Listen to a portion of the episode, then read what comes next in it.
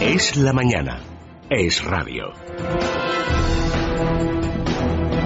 Seguimos en Es la Mañana de Federico repasando la actualidad de la jornada y hoy pasa por una noticia de la que nos hemos enterado hoy que recoge en su primera página el diario El Mundo con la que abre la portada y que publicaba este sábado el BOE y es que Mariano Rajoy ha decidido designar a Soraya Sáez de Santa María vicepresidenta de la Comisión de Asuntos Económicos. Esto podría resolver en parte esa ausencia de decisión en lo que se refiere a la presidencia del Gobierno para designar un vicepresidente económico, algo que todavía no había decidido Mariano Rajoy hasta ahora, no había designado ni a Cristóbal Montoro ni tampoco a Luis de Guindos, lo que a juicio de muchos ha provocado que se produzca cierta descoordinación en la política económica del Ejecutivo. Bueno, pues a partir de ahora Soraya Sáez de Santa María no solo va a ser vicepresidenta del, Gobierno, ministra de la Presidencia, sino también número dos de la Comisión de Asuntos Económicos eh, del Ejecutivo, que preside ahora mismo Mariano Rajoy y que en su ausencia va a liderar Soraya Sáez de Santa María, que ya de por sí tiene muchísimo poder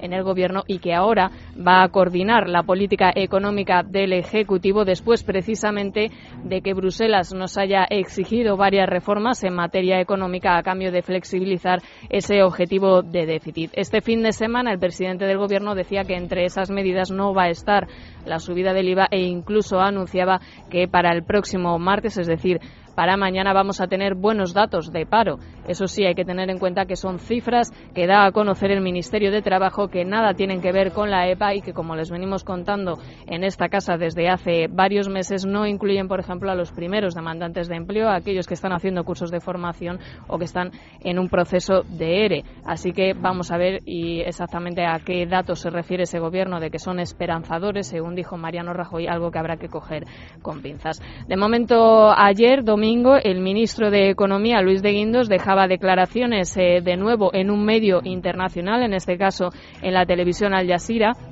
para decir que es necesario ahora mismo adoptar políticas eh, de estímulo económico, que es lo que viene defendiendo los socialistas en Europa desde hace bastantes meses, e incluso hablaba de una reforma fiscal y apuntaba hacia los que más ganan. Esto es lo que decía el ministro de Economía.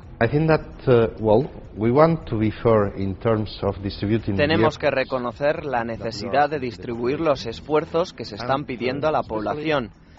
Y especialmente creo que es importante, tenemos que pedir este esfuerzo hoy a la gente rica más que a la clase media. Es algo que tenemos que intentar hacer. Por cierto que este mismo fin de semana de nuevo gobierno y oposición PP y PSOE se volvían a cruzar mensajes para intentar hablar de posibles pactos de Estado, aunque muchos lo ven muy difícil, sobre todo en asuntos concretos de la política económica, pero sí podrían alcanzar algún tipo de acuerdo para dar la imagen de que se ponen a trabajar conjuntamente en lo que se refiere al desempleo juvenil y sobre todo de cara a esa nueva reunión que va a tener lugar la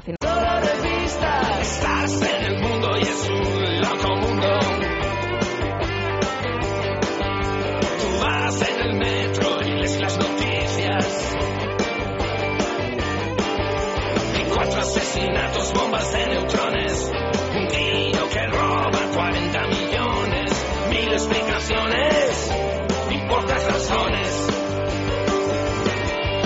Estás en el mundo y es un loco mundo. Estás en el mundo y es un loco mundo. Estás en el mundo y es un loco mundo. Estás en el mundo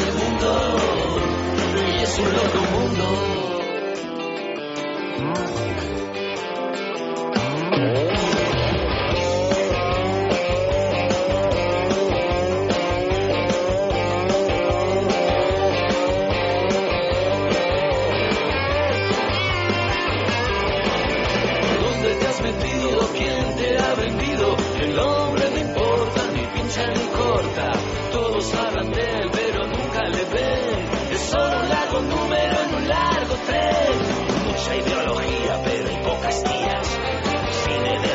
y pornografía.